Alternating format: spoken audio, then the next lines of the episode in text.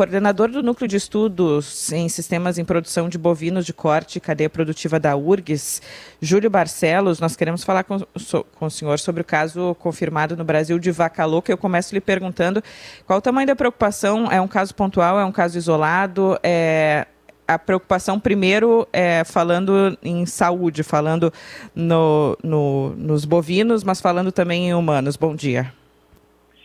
Bom dia, ouvintes da Rádio Gaúcha, do programa Gaúcha Qualidade. André Sugiano, muito obrigado pela oportunidade de comentar sobre um assunto muito importante. E iniciamos, logicamente, pelo consumidor final, que é quem paga toda a conta da cadeia produtiva da carne bovina.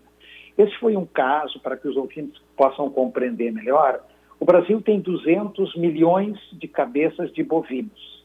E no estado do Pará, lá no confim do mundo, um animal já de idade avançada apresentou sintomas dessa doença. É uma doença degenerativa do sistema nervoso central e que tem uma conexão com uma doença que também ocorre em humanos, de forma muito semelhante, de Creutzfeldt-Jakob. Então, é uma preocupação mundial, sempre com uma cadeia de contaminação dessa enfermidade, mas que no Brasil essa doença não está presente e ocorreu de uma forma que se chama sem contaminação.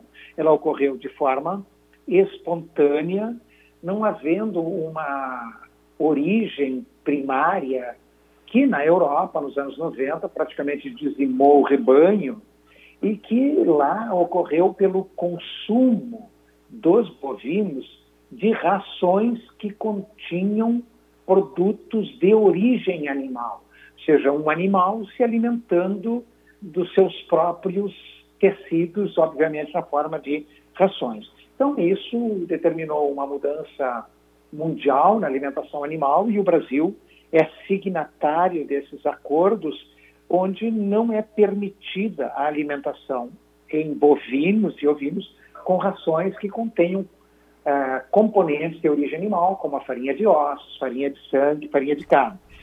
Como isso é seguido estrito de uma forma muito rigorosa no Brasil, os casos que aconteceram em 25 anos foram de apenas 5 animais acometidos, diagnosticados como positivo, e apenas todos eles sem uma origem primária surgindo de forma espontânea. Então, professor, esse é um caso. Esse caso agora e essa decisão de suspender as exportações para a China, ela deve ter uma duração curta ou há risco de ser um problema maior, de maior duração?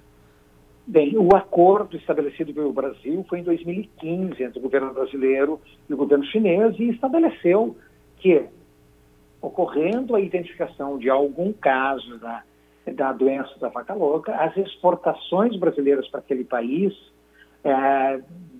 deverão, como de fato ocorreram, ser imediatamente interrompidas. Nós já tivemos um caso de setembro a dezembro de 2021, e o Brasil ficou 100 dias fora do mercado chinês até que todas as informações sejam fornecidas para a Organização Mundial de Saúde Animal. Essa doença é uma doença, vamos imaginar, como sarampo em humanos. Se chega uma pessoa com sarampo no posto de saúde, o médico obrigatoriamente tem que notificar. Então, o veterinário identificou essa doença a campo e foi obrigado, identificou sintomas.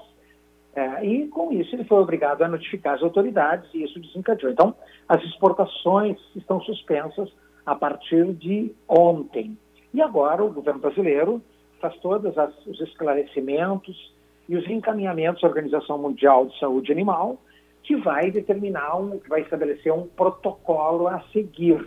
E isso acredita-se que imagino, como já tivemos um antecedente, entre 45 e 60 dias retomam-se as exportações.